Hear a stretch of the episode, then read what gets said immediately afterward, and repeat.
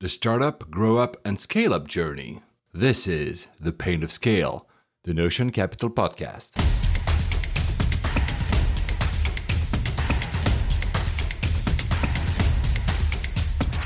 I'm Paul. I'm with Stephen for our Pain of Scale series. And today, well, well, well, pardon the pun, another well of information, another well of knowledge. They're so good. We keep asking them back, a guest from Profitwell. So, Stephen, please introduce us to the topic. I guess it's pricing and to yeah, our guest. Yeah, you're right there. It's not hard to guess, is it? I mean, obviously, the Profitwell guys do a lot of amazing work. Yeah. You know, really helping companies understand how to address churn and how to maximize growth and increase retention through their technology platform.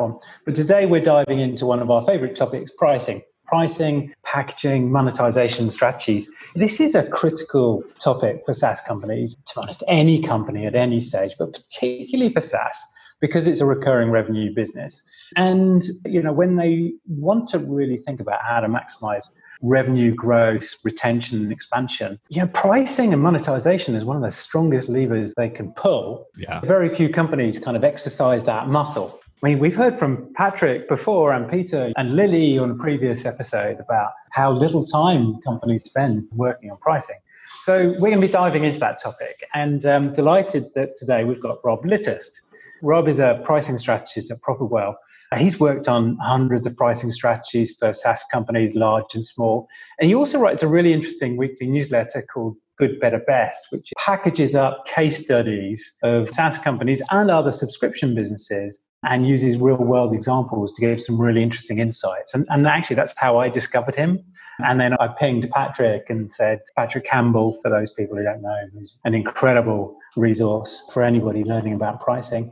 And so, what we're going to be digging into with Rob is some innovative transformational pricing strategies, some of the strategies behind some of the biggest successes in tech and in SaaS. We're going to be talking about some value metrics. We're going to be talking about strategies to drive network effects and referrals, freemium that drives adoption, monetization strategies from freemium to revenue, strategies to maximize net retention. So, no pressure, Rob, whatsoever.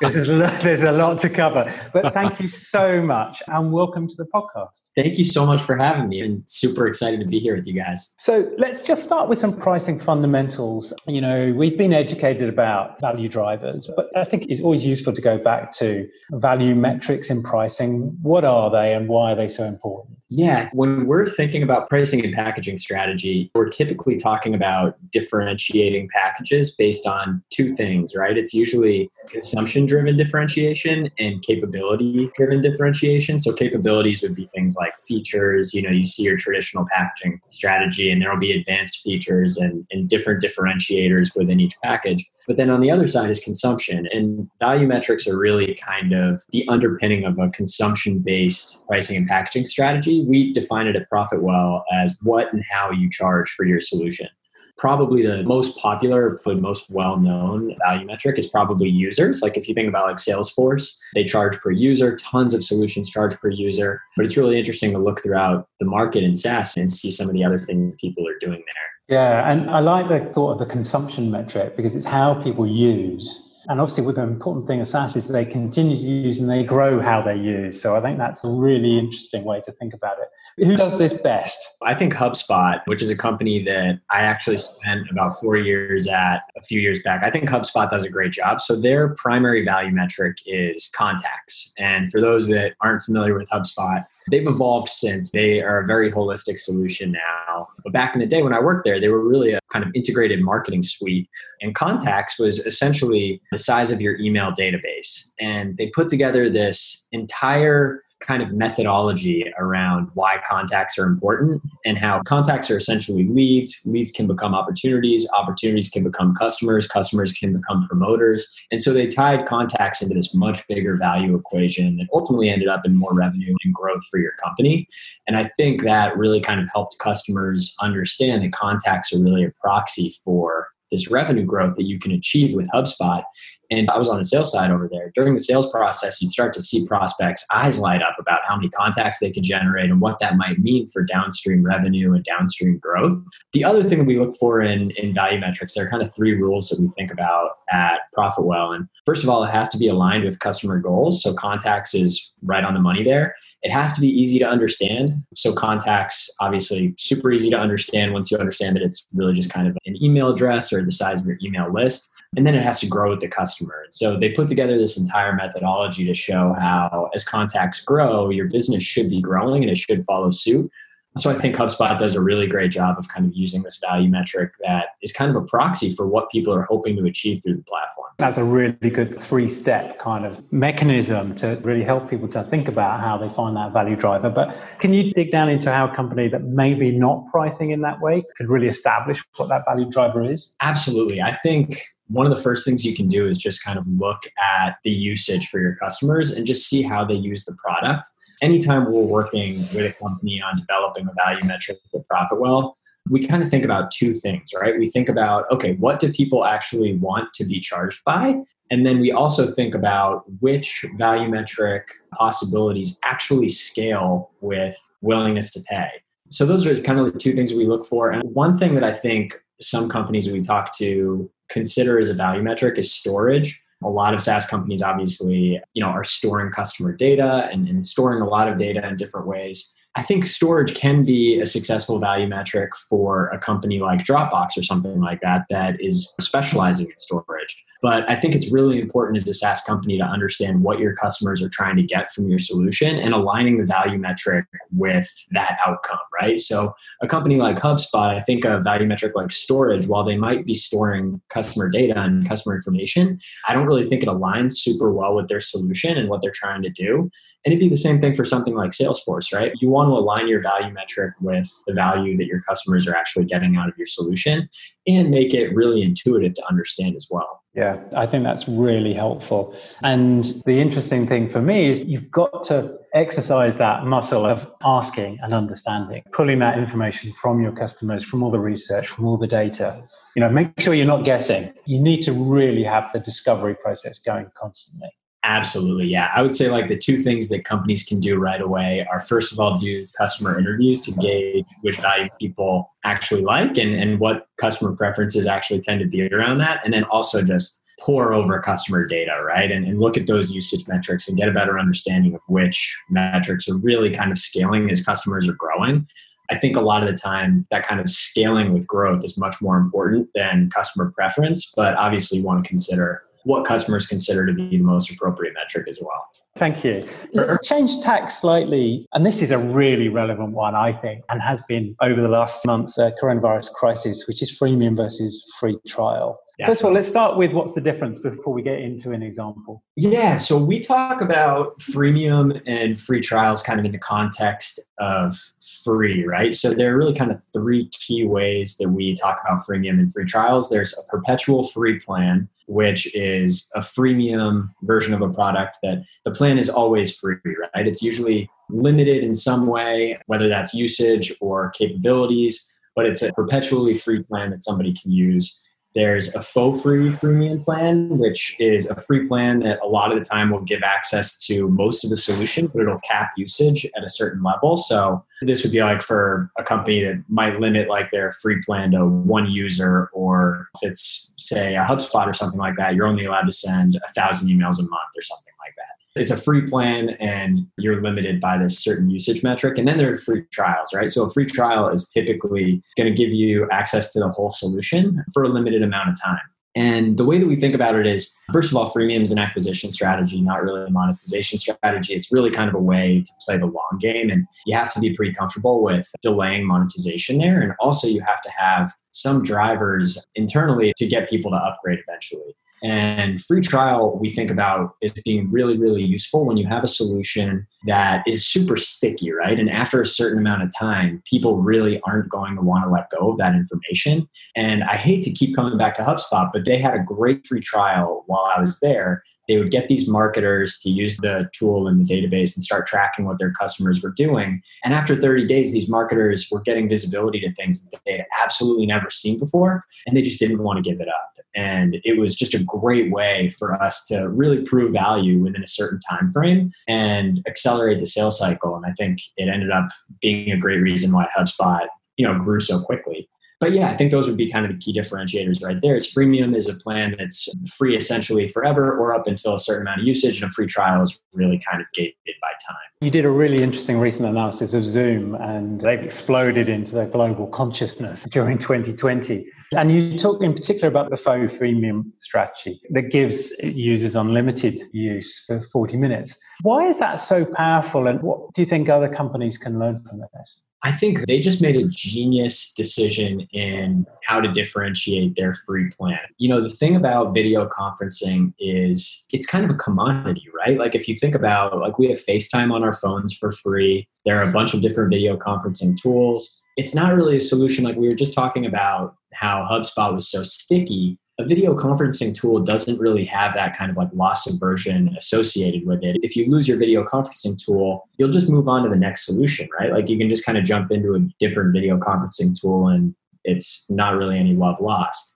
So I think freemium is the right choice for them. And they made a great decision to apply either free trial or freemium. And then it was do we go perpetual free or do we go faux free? And if they had gone perpetual free, they probably would have gone with a really, really limited edition of the product. And so what they ended up doing is, is this faux free approach where they capped the meetings you could have on the free plan at 40 minutes. And I think what they did an amazing job of that a lot of other companies can internalize and, and, put into practice is they looked out at the market and saw what other companies were doing and looked for an area that they could exploit right? So when they released their freemium plan i think the main competitors in video conferencing were mainly doing freemium. I think like GoToMeeting was doing a free trial but cisco webex join.me and skype were all doing freemium plans. And all of them were limiting their free plans based on participants and in a lot of cases limiting the participants so much as almost to make the solution unusable, right? So they were really kind of like constraining the wrong usage metric there. I think like WebEx particularly had a limit of three participants per meeting, which is, unless you're doing kind of like a one on one or something like that, you're not really going to be able to use that for your company to get people familiar with WebEx. So I think what Zoom did is they looked at this kind of state of the market and understood all of the competitors here are just gating users and nobody can get a real sense for their solution let's go in. I, I, think like all their engineers and a lot of their company came from WebEx as well. And so they really understood the market, they understood the pain points, and they have a great product, which obviously helps. But they said, listen, like let's give people this holistic experience of really how you might use Zoom. I think they did limit users, but they gave a limit of like 50. So for the most part, you could use their free tool for any meeting that you would need to do, except for say like a company all hands or something like that and they allowed people to use it as much as they wanted within 40 minutes. And i think what they did that was so so smart is you know eventually a customer is going to need a minute more than 40 minutes right? So they knew that that constraint would eventually be too limiting and that people would upgrade. So they didn't really risk cannibalization there because they knew essentially when they would get customers to sign on, they would eventually purchase the paid version of the platform so that they could break through that 40 minute limit. It's a great example, isn't it, of how a monetization strategy can play such a pivotal role in customer acquisition. Yes, great tech, but really it's the, the strategy, the monetization strategy that really allowed it to explode. Absolutely. Yeah. I think that was absolutely critical for them and, and really, really drove their growth. If you look at how much they grew, they just absolutely skyrocketed. And I think a ton of that is due to that monetization strategy. Another great example is Notion on Namesake. You described their pricing page, I think it was an interesting word, the most empathetic you've seen. What do you mean by that? And why is it important? I think I got that word from Paul Graham, his book Hackers and Painters. He talks about how engineers need to be empathetic in designing products. And you know, when you start to think about it, it makes a ton of sense. If you're thinking with the user in mind and with the user's experience, and you're thinking with empathy, then you're going to build a product that's easier to use and that people like to use more, right? And I think that's such a problem with so many software solutions is like the developers believe that they have these incredible capabilities and are building this tool that's amazing to them, but it might not necessarily be great for the actual users. And so I was thinking about that in the context of a pricing page, and we see pricing pages all the time and, and look at them constantly. And there's so many kind of like intangibles of pricing pages that are really important. You want to have a, a pricing page that's really easy to read and easy to navigate. And at the end of the day, you want people to be able to visit your pricing page and be able to understand which plan is right for them within, say, 20 seconds. And that's really what I meant by empathetic when I described Notion's pricing page. You can literally go to that page and, and understand which package is right for you in about 10 seconds. I can see that. I can picture the page in my mind, and it's just so simple and straightforward. Oh, it's great, and and they've got the great New Yorker cartoon vibe. They, have got a lot. They've got a lot going for them. Notion, but uh, yeah, it's yeah. a beautiful pricing page and super easy to navigate. They did something interesting, didn't they? Because they downgraded. They kind of shifted the whole pricing plan to the left. They moved their entry level pay plan to freemium and I mean, you know, talking about delayed gratification, this is way more than that. I know you said delayed monetization, but they must have cannibalized quite a bit of revenue. So what's going on there? A hundred percent. Yeah, this was such an interesting move to me. And I think it's all kind of related to what we've been talking about. Delayed monetization, 100%. I think it's super clear Notion is playing the long game here. And I was thinking about it in the context of Evernote. Then Evernote, you would think about notes. In Notion, you think about blocks. And they're essentially these little units that you can build in with Notion. But, you know, it's very Notion centric, very Notion specific a new customer might not necessarily know what a block is. It's it's not necessarily the most understandable thing. Even if you've been using the tool, it's not super understandable what a block constitutes. And I know when Notion was getting really big and, and they were getting really hot, people were complaining about this block limit. And a, a, lot of Evernote customers were talking about how they really wanted to try Notion, but they had these thousands and thousands of notes within Evernote. And they knew that if they ported it over, they would have this 1000 block limit and they would far exceed that and they wouldn't be able to use a free plan. They didn't want to start paying right off the bat. They wanted an easy way to use a solution without paying. And so I think what Notion was doing is, is they first of all got rid of that and just said, listen, we're just going to commoditize personal usage of our platform and just get as many people in and grow market share as much as possible and just get people using Notion, get people used to using the tool. And we're going to monetize in the enterprise. We're going to monetize the collaboration tools, the aspect where people are kind of sharing work and working on documents within Notion together. I think what that does is it puts a ton of pressure on their competition, right? So they're they're essentially just giving away the personal version of the platform. They do they do have a paid version called Personal Pro, I was using their $4 a month package. And then when they ended up changing the price and giving away for free, I automatically got upgraded to Personal Pro, but I didn't need any of those features. So I ended up personally downgrading. But at the end of the day, I use Notion at work as well. And I think what they're relying on is that people are just going to get so familiar with Notion in their personal life and just get so used to it that when there are conversations internally at the office about what's the best tool for knowledge management and organization, enough Notion users are going to come to the forefront and say, hey, this tool is amazing. I'm, I'm using it. So it's kind of that consumer driven approach to growing in the enterprise. And I know Slack has done a great job, Dropbox has done a great job of that as well. But yeah, a huge move that I think probably had immediate revenue cannibalization for them for sure. But I think in the long run, it's going to work out really well for them. That was really, really interesting. And I think it's just so fascinating to think about how to use pricing and monetization to drive demand in a very almost counterintuitive way. And I think that's really exciting. One of the biggest things that we're looking at with quite a few of our portfolio companies is the increasing importance of referrals in the customer acquisition process because you know a lot of traditional lead generation devices are, are kind of drying up and we've all learned about kind of reinfection rates in 2020 and i think about that with software companies as well if i can get my reinfection rate for every customer i win greater than one, so every customer I win generates another customer, you've got an explosive business, haven't you? Have you got any examples of people who are doing that well? Yeah, you know, I think there are a couple ways to, to look at referrals in B2B. There's kind of like a pure referral program, which I know like Dropbox had an amazing referral program where if you refer new users, you would get free storage. And I think within B2B, the best way to drive referrals is probably to give value to your current customers whether it's a free month or you know free amount of usage or, or, whatever it might be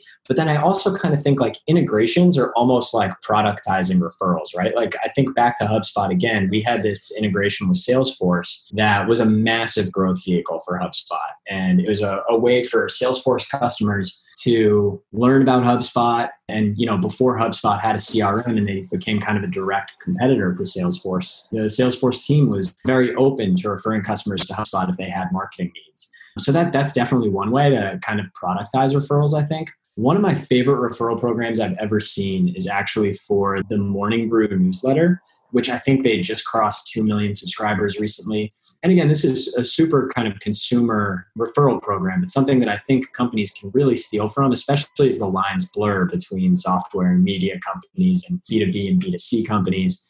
But Morning Brew has like, I think, seven or eight stages to their referral program. The first stage, if you refer three people, you end up getting this exclusive Sunday newsletter that's their kind of premium newsletter. And then up from there, it's, it's all different types of swag, right? So you can get stickers, a t shirt, a coffee mug, you can get a crew neck if you refer 100 people.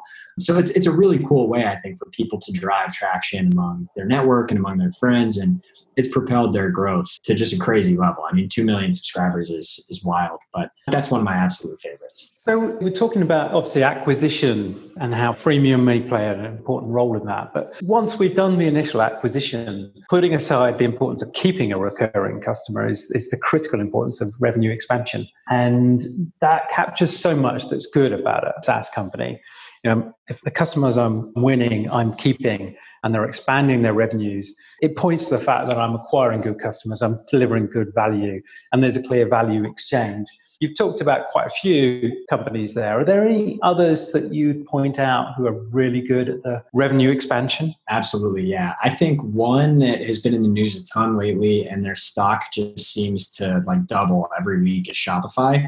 So if you look at Shopify's revenue mix over the last five years, early on they have kind of, they break it out into two categories there's subscription revenue and merchant solutions revenue and over time the merchant solution revenue has grown to be such a bigger part of the puzzle than their subscription revenue. And i think that's a huge testament to what they've been able to develop outside of just giving their customers a way to create a pretty online store right? So they have shopify shipping that people can use. They have shopify capital which are essentially small business loans.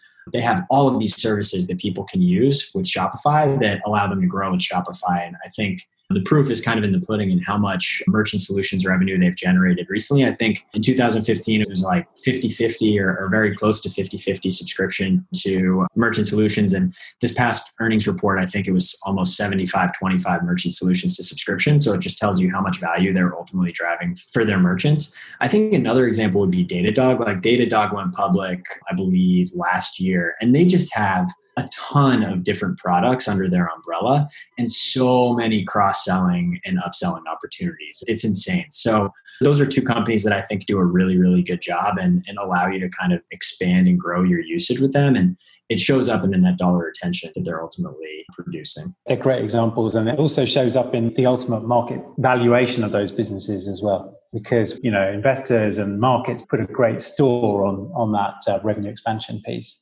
any other innovations that you're seeing in, in pricing that we could learn from? Yeah, one of the most interesting things that I've been seeing a lot of lately is what I've been kind of referring to as skin in the game pricing. So essentially, companies who directly tie their revenue to their customers' revenue. A great example would be Lambda School, which doesn't charge their students anything unless they get a desired job after they finish up with the Lambda School classes. Another example would be Substack, so the newsletter platform. It's completely free until you start paying, and then you pay Substack 10%. Patreon does a skin in the game approach as well. They have like varying plans where you can pay a certain percentage of revenue that you're generating. But this is essentially taking a level of ambiguity out of the value metric equation, right? So we were talking about HubSpot earlier and how contacts was kind of a proxy for revenue, but there are definitely a few kind of links in the chain tie before you get from contacts to revenue, right? And their methodology did a great job of codifying that and making it clear how contacts attach to revenue. But at the end of the day, if you can like shorten that cognitive gap for your customers and just make it super clear that you're only making money if they're making money, I think you have a really, really interesting value proposition. And that's something that I think a lot of companies are adopting and it's only growing more popular. It's really going to be interesting to see how that evolves over time. And if these companies keep that as, as kind of their primary way of pricing. There's some great examples there. I love that kind of concept of that we only make money when you make money, which to a great extent is what Shopify is is doing. They're driving greater success for their customers. There's actually some really good examples of that in our portfolio. Mews, which is a hotel property management system, they've got a, an incredible range of monetization devices that are based on hotel success. And mutual success is a, is a really important part of that. You mentioned Substack. And I think that's where you run your newsletter on as well, don't you? So, do you want to tell us a bit about Good, Better, Best, what it is, how people can find out about it? Absolutely. So, I love writing and I love researching. And I started it in January, the newsletter, a way to both explore pricing and packaging strategies that were kind of outside the realm of the current clients that I was working with, and also as a way to be able to kind of take different examples and apply them to the work that we do at Profitwell. So I started off writing kind of case studies on packaging, and every other week I would write a case study, and in between that, I would, I would write kind of a digest. And it's recently kind of evolved to strictly case studies. So I basically do a case study every week, and I'm exploring a wide range of you know software companies, B2C companies and, and really kind of exploring the market. And you know, like I wrote about NBA League Pass recently, and then last week I wrote about HubSpot. I've written about MailChimp. So really just kind of jumping all around and, and looking at different pricing and packaging strategies and the impact that it has on the company. And the response has been great. It's, it's been super interesting to hear people's thoughts, and I'm really looking forward to diving into some of these kind of innovative packaging strategies we've talked about today and exploring those further in, in the coming weeks. It's goodbetterbest.substack.com, and, and yeah, I, I do use Substack, and I'm a very happy free customer. it's a good read, and there's some great stories, and I think it's really useful to take stories from different walks of life because I think if we get too narrow and we're only ever talking B2B, then we, we need to bring in the analogies from other industries and get us to think in a different way. So I, I think it's a really good idea. Very useful. Thank you so Rob, much. it's been fascinating talking to you. Really interesting. And thank you ever so much for agreeing to join us. Same here. It's been great talking to you guys. And thank you all so much for having me. Our pleasure. And I will sign up to this newsletter. I promise. thank you, Paul.